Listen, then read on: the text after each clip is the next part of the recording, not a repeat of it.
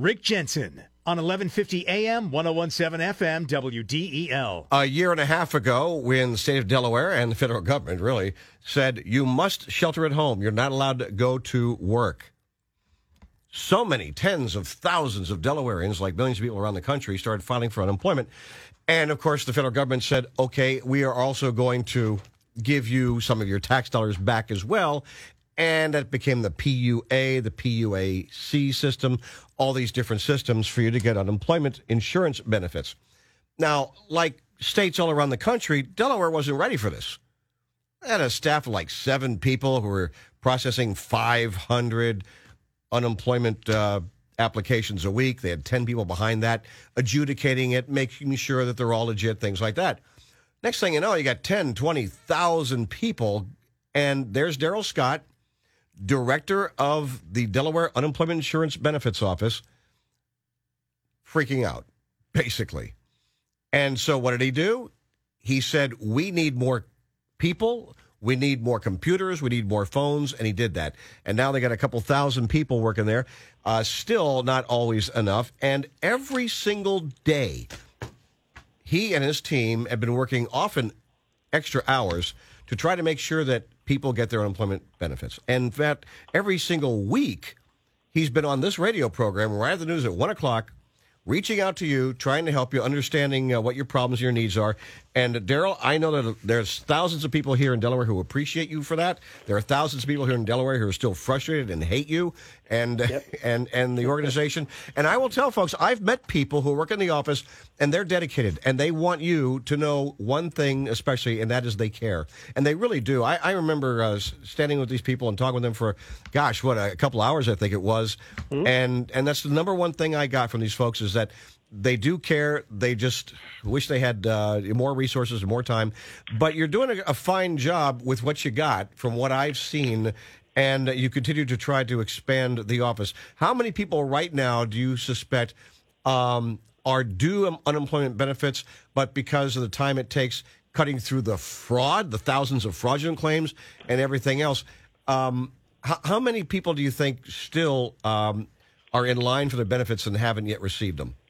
so we we we did some we were trying to get some a handle on some of this rick and so you know for example we we have thousands of people who have failed identity verification but I probably have 2,500 people that currently have cases open in our in our customer response management system, right? To give you a little context, so when I when I look at people who have reached out to us that are that are so uh, let me give you a couple of numbers.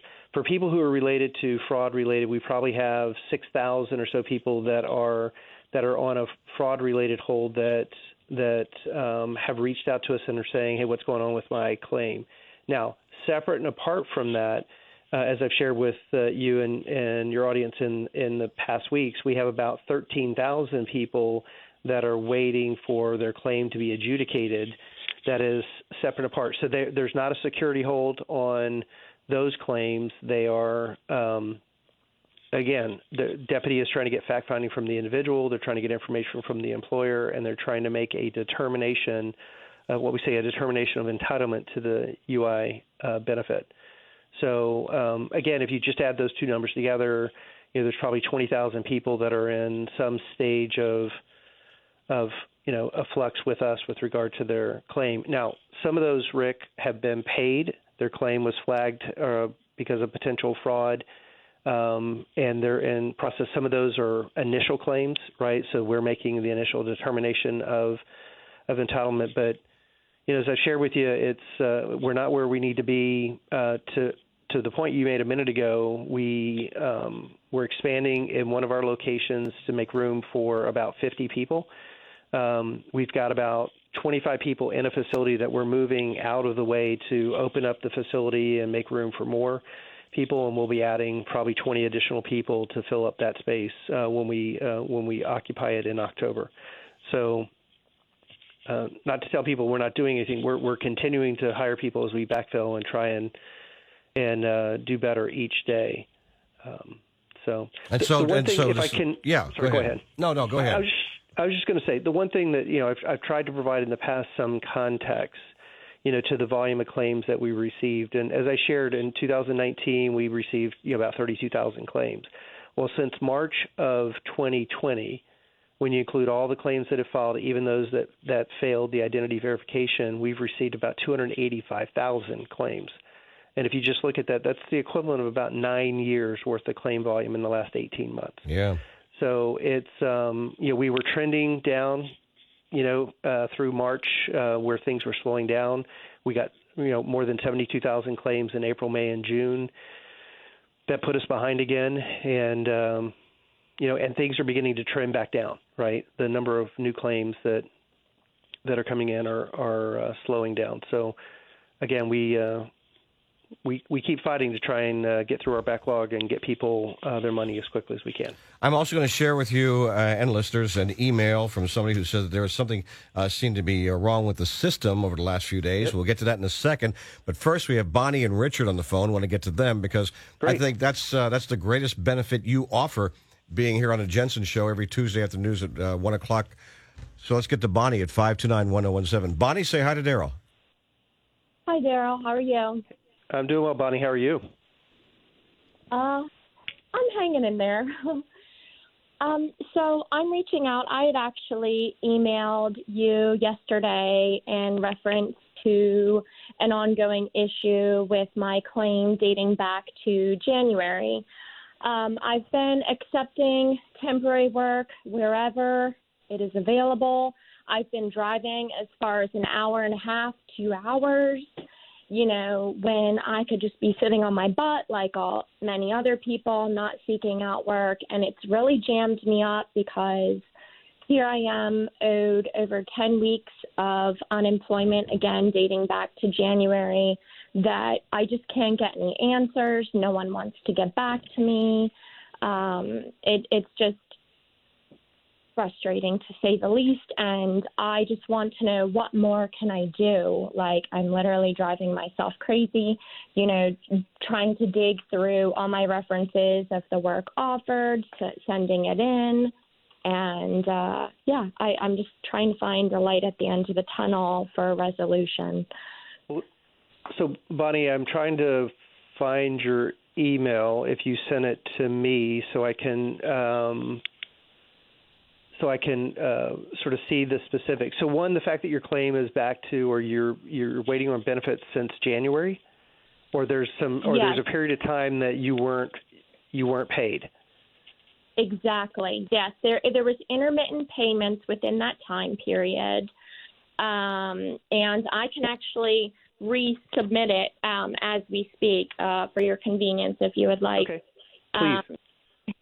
Uh, but yeah, so it it's really kind of strange because it had been cleared around April when I initially reached out to Rick, and out of those 15 weeks waiting period, I only received payment for five. And then from there on, I started receiving payments moving forward. And the irony of the situation is that I was able to um, like again accept any hours available and at times there you know during that time frame of January I was only receiving sometimes no work 7 hours 14 hours and then moving forward I was able to accept up to 24 hours or so and still receive my unemployment and so I'm right. again just a little confused as to what is holding up the process with that. Yeah, so I, I, I mean, I, I don't know what specifically is holding up the process for the 10 weeks. Uh, it, you know, it sounds like you earned money, but you didn't exceed your earnings allowance on a on a weekly basis. What could have happened if you exceeded your benefits in in a particular week and went over earnings, is what we say.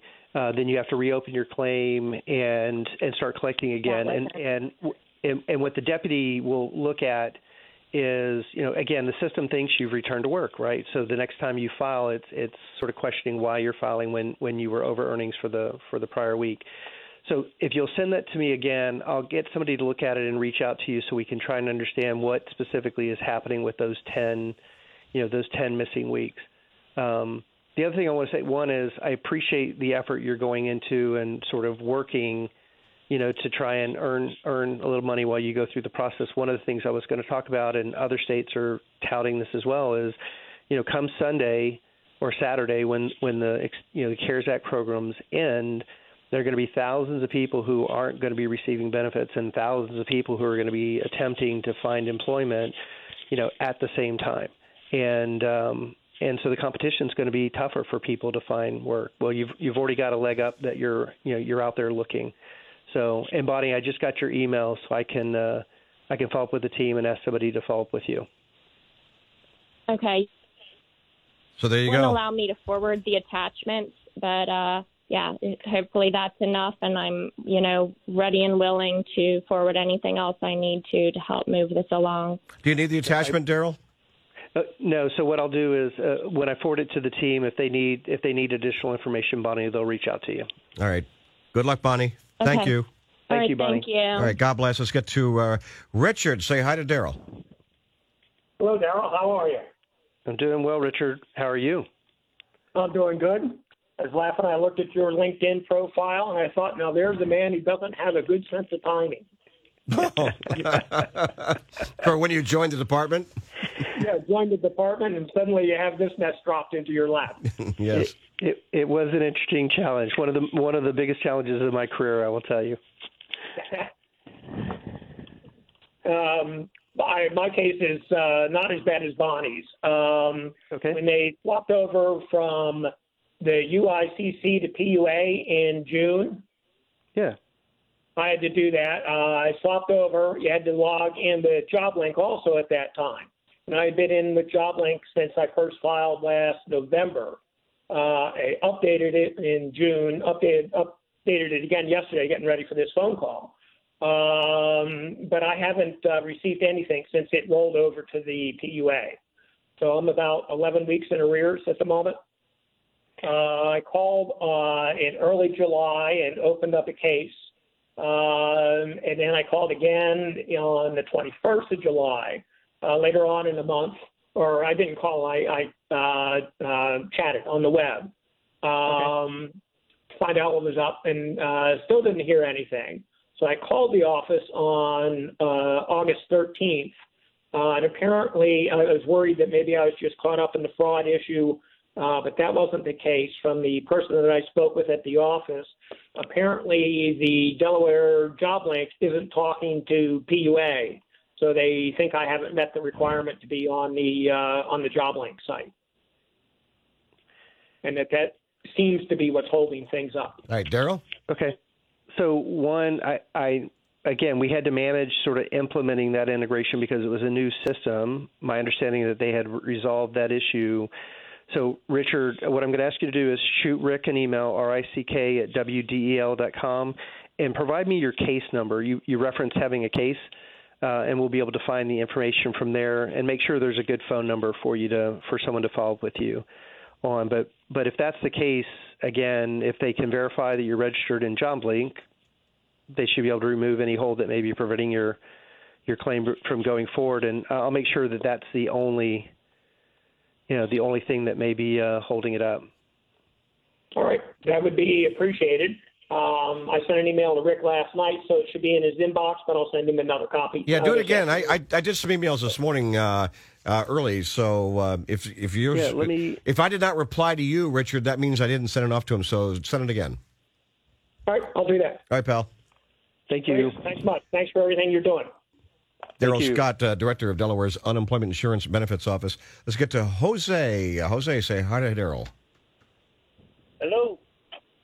Hey, Jose, how are you? Good. How are you doing? Doing well. How can I help you? Yeah, I spoke to you about two months and a half ago in reference to back unemployment that was due from uh, December of 2020 to March of 2021. I forwarded you. Rick's got an email, and I, you know, I haven't heard anything. I have not heard anything to this date. And um, I was wondering if this off unemployment is going to be open on September 9th.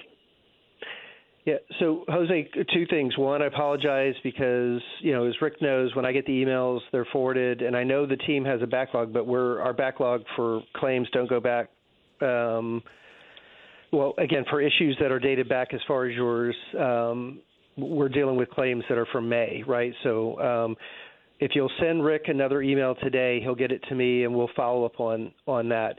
The second point I want to make is that even though the programs are ending on Saturday, if individuals are in, are determined to be entitled to benefits for, in your case, March or December to March, we're going to make those Yeah. payments even after September. So I want that's one of the messages I wanted to relay to people today is to make sure that everybody understood that even though the programs are ending, if we make a determination that people are entitled, then we'll be making those payments uh, until we complete those. Uh, we we clear our backlog.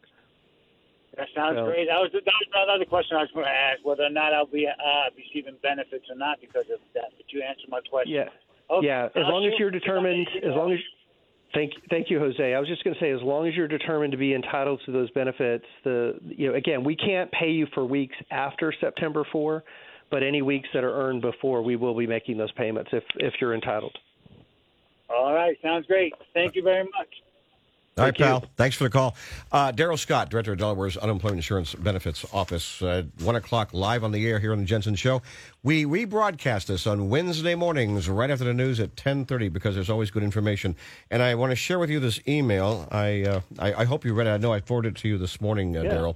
It says, since Sunday, the Delaware PUA website where you place your weekly claims on Sundays is down and will not let you log into the system. I sent them a screenshot plus called them yesterday and today, but only to get told they're aware of it and it's still my responsibility to put in my weekly claim in their system.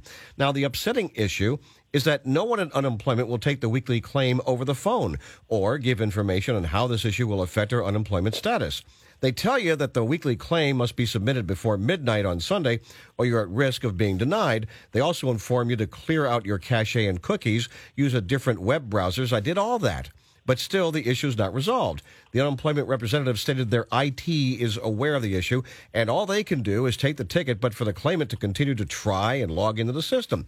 I asked her, why won't an agent of unemployment who knows the system is broken help a claimant by taking their information and documenting it into the system themselves? And the representative states that all they can do is take the information and put it into our file and send it to another department. I asked to speak to that department and was told, nope, all she can do is take the information, but they're aware the system's broken and for claimants to continue to try and submit their weekly tickets. And, and what a frustration when you can't get online and do that, but you're being told to do that. What's going on, Darryl? So the, I, I was made aware that there was an issue with the weekly certification, and I know the team was trying to replicate the issue. And what what I was told one issue may be is there's a specific browser that the issue may be, but the the email you just read indicates the person tried others, right? So again, sort of typical tech support is clear your cookies, clear your cache, so that you know the website's uh, or your browser is refreshed, and then and then try it again. So I, I don't have the resolution to the issue, so I don't know what the final technical issue was. But but what I would do is, and I know you sent that to me, is that I need to get somebody to reach out. I don't know of a technical reason why we can't take the weekly certification over the phone. The call center may not be able to do it uh, because they have read-only access and they're not able to make changes, you know, to claims that's done by the processing staff here in Delaware. But uh, let me take a look at that and and uh, have somebody reach out to that individual. So Are you still looking at uh, perhaps uh, November before you actually open the doors to people? No, actually, um, so the the department is working for um, in September to to open the doors and again to manage sort of the volume of people coming in. It may be by appointment, but we're you're gonna you're you're gonna start seeing you know doors to most of our facilities begin or many of our facilities begin to open in September. The reason I say most is I had people in one of the resource rooms in one of the facilities and we had to clear them out of that space so that they could set that um, they could set that space up. But um, so again, we're gonna we're gonna start uh, having people visit our facilities uh, in September. What else do you want people to know as we wrap this up today? So let me just grab my uh, notes. So one, I made the point about you know Saturday is the last uh, sort of the week ending September 4th, the last week for the FPUC, MEUC, PEUC, and PUA programs. MOUSC, all that, yeah. Yeah, and all and MIU, yeah, MOUSE, right.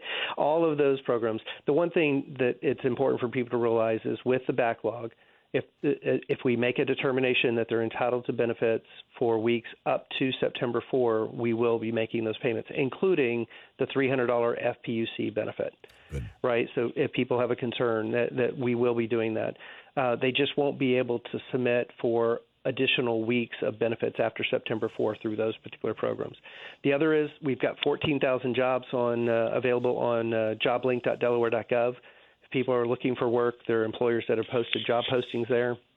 And I'd also ask them to visit joblink.delaware.gov because it, it'll share information about uh, license and certification programs, and there may be federal or state programs and grants to help people develop new skills to, if they're looking to change you know the jobs that they're um, they're looking yeah, get. Yeah, so. that, that's good to know. Appreciate it. Darryl Scott, director of your Delaware Unemployment Insurance Benefits Office. There's more Rick Jensen coming up on 1150 AM, 1017 FM, WDEL.